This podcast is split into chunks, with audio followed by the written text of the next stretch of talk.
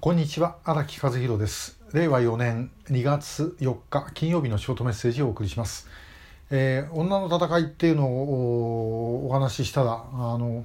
えー、キム・ギョンヒですね。あのキム・ジョンウンからするとおばさんになりますが、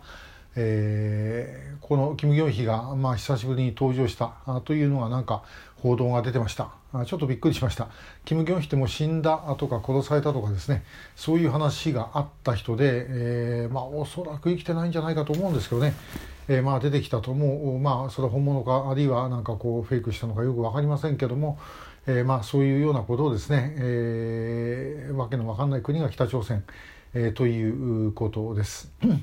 でさて、あのそのわけのわかんない国韓国でどう見てるのかなっていう話なんですね。これは私韓国人じゃないですからもちろん、えー、詳しいことについては何とも言えません。それからまあ韓国人も5,000万人以上いるんで人によって全く考え方違います。でえー、ただですね、まあ、比較的私が、まあ、見てる、まあ、外国人として見てる範囲で感じるのはあ、まあ、韓国の人にとって北朝鮮ってですねあの別に、えー、そんな親近感のある国でも何でもない、えー、ということです。でまああの全く別世界という感じが強いんですね。えー、じゃあそんなこと言うんだったらば例えばあの前やったみたいにオリンピックでのですね南北の合同の代表団とかあれは何なんだということになります。で北も南も両方とも国家目標は一応統一ということになってます。ですからで、まあ、あと韓国の人もですね、まあ、北の人もそうですけどもお、まあ、統一っていう言葉には、まあ、非常にこう心の金銭を動かされるものがある。でえ、ですからまあそこのところにはこう感激はするんですけどもじゃあ普段の生活でどうかっていうとですね全然まあ基本的には関係がない関心がない、えー、10年以上前だったと思いますがあの朝鮮日報とですね韓国ギャラップだったかなあの合同の世論調査やったんですね。で15歳から25歳ぐらい。え、まあ、若い人に対してですね、え将来移民とかあるいは仕事で外国出るとしたらばどこ行きたいかという質問項目がありました。でこれにですね、えー、と一番上がカナダだったかオーストラリアだったかどっちかだったかな。2番目が確かアメリカでですね3番目日本だったんですねで、えー、反日とかなんとか言ってますけども、まあ、そういう人が非常に多かったと。で、えー、まあ、実際あの私の授業をこれまで受けてきた韓国人の留学生でもですね、まあ、ほとんど私が知ってる限りですけども、まあ、ほとんどはあの 日本で就職してるということもあります。で、えー、やっぱりそういうような親しみみたいなものは実は結構ある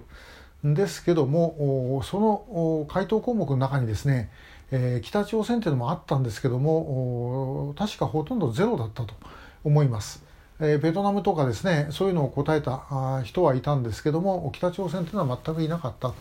え、それぐらい関心がないですね。でソウルのですね大きな本屋さん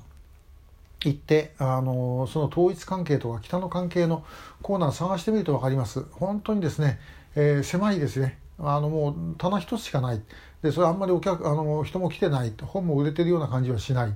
えー、という感じなんですね。それが現実です、えー、基本的には関心がない。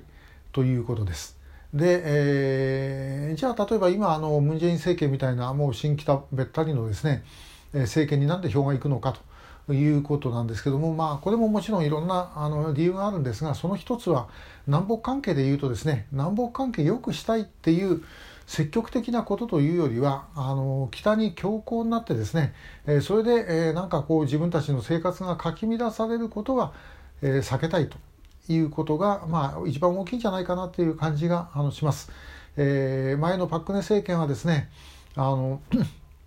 え北朝鮮に対して、まあ、もう脱北してこられるんだったらば全部引き取りますから、えー、いらっしゃいっていうようなことを大統領が言いました。でまあ、北朝鮮非常に反発したんですね。でその後あの例のチェイスンシル絡みスキャンダルというのもこれもですねやっぱり北が非常にですねこのパク・クネに対して敵意を持ったことのが一つの原因じゃないかと私は思ってます。で,、えー、ですからまあそういうふうにあ人よりはあまあ、ともかくまあ本当その場しのぎです、えー、その場しのぎですけれどもともかくその場をしのいでくれればいい、